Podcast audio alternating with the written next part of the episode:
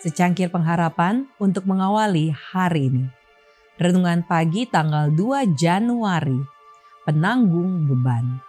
Matius 11 ayat 28 berfirman, Marilah kepadaku semua yang letih lesu dan berbeban berat, aku akan memberi kelegaan kepadamu.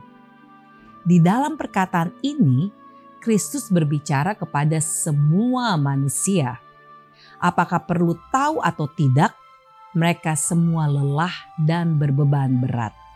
Semua menanggung beban berat yang hanya Kristuslah yang dapat menanggalkannya. Beban terberat yang kita pikul ialah beban dosa. Jikalau kita dibiarkan memikul beban ini, kita akan diremukkannya tetapi pribadi yang tiada berdosa itu telah mengambil tempat kita.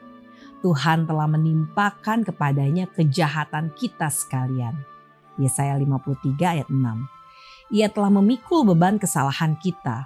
Ia akan mengambil pikulan dari pundak kita yang lelah. Ia akan memberikan keteduhan kepada kita.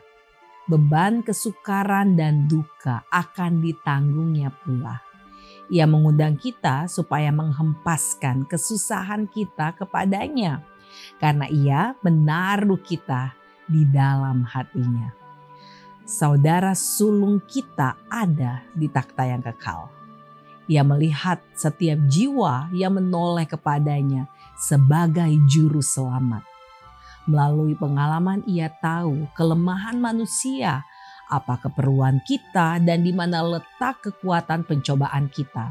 Karena ia pernah dicoba seperti kita juga, tetapi tidak berdosa. Ia menjaga engkau, anak-anak Allah yang gemetar. Adakah engkau dicoba? Ia akan melepaskan. Adakah engkau lemah? Ia akan memberi kekuatan. Adakah engkau kurang pengetahuan? ia akan memberi pengetahuan. Adakah engkau terkena luka? Ia akan menyembuhkan. Tuhan menentukan jumlah bintang-bintang dan menyembuhkan orang-orang yang patah hati dan membalut luka-luka mereka. Mazmur 147 ayat 4 dan 3. Marilah kepadaku, itulah undangannya apa pun kecemasan dan pencobaanmu, paparkanlah segala perkara kepada Allah. Jiwamu akan disalut ketahanan, jalan akan dibukakan bagimu untuk melepaskan dirimu dari kesukaran dan kesulitan. Lebih lemah dan tidak berdaya engkau sadari dirimu, lebih kuat jadinya engkau dalam kekuatannya. Makin berat bebanmu, maka akan lebih banyak berkat jika dilemparkan kepada penanggung beban itu. Sentosa yang disodorkan Kristus bergantung pada syarat-syarat. Tetapi syarat-syarat ini diterangkan dengan jelas. Ia mengatakan kepada kita bagaimana cara mendapatkan sentosanya. Pikulah kuk yang kupasang, kata Yesus. Kuk itu adalah alat pelayanan lembu mendapat kuk untuk bekerja.